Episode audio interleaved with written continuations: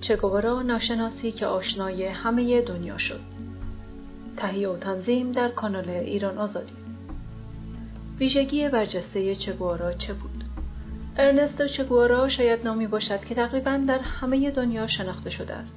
هرچند که نسل های جدید کمتر از او شنیده باشند ولی هر کس که نگاهی به تاریخ انقلابیون و مبارزان بیاندازد بیش از همه با نام چگوارا برخورد خواهد او از کودکی دچار بیماری آسم بود و به همین دلیل مادرش سلیا همه عشق و توجه خود را به پای او ریخت.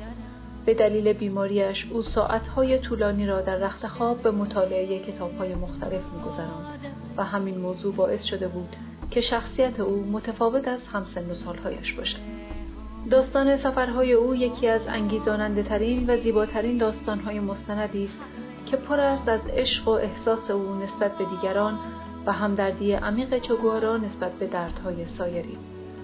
ارنستو همکاری خود را با مبارزین کوبا به عنوان یک پزشک معمولی آغاز کرد و علا رقم اینکه به عنوان یک خارجی پیوسته به این گروه هیچ تجربه نظامی و سیاسی از قبل نداشت ولی به سرعت تبدیل به یکی از چهره های برجسته انقلاب کوبا شد. چگوارا مظهر اراده شکست ناپذیر. چگوارا معتقد بود که خواستن و اراده کردن باعث می شود به هر خواسته ای رسید و از نظر او هیچ مانعی هر قدر هم که بزرگ باشد توان مقاومت و ایستادگی در مقابل عزم و اراده یک انسان مصمم برای رسیدن به آرزوهایش را ندارد.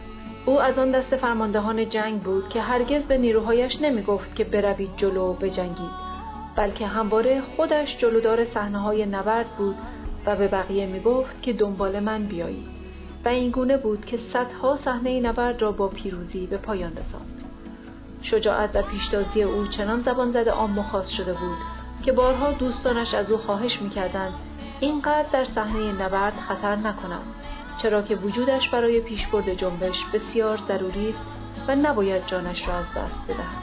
ولی او با لبخند زیبایش سری تکان می‌داد و در صحنه بعد دوباره پیشاپیش یارانش میجنگید. یکی از اصلی ترین ویژگی های چگوارا که شاید بسیار کم نظیر باشد این بود که او همه چیزش را برای فدا کردن در راه خدمت به مردم در طبقه فدا گذاشته بود.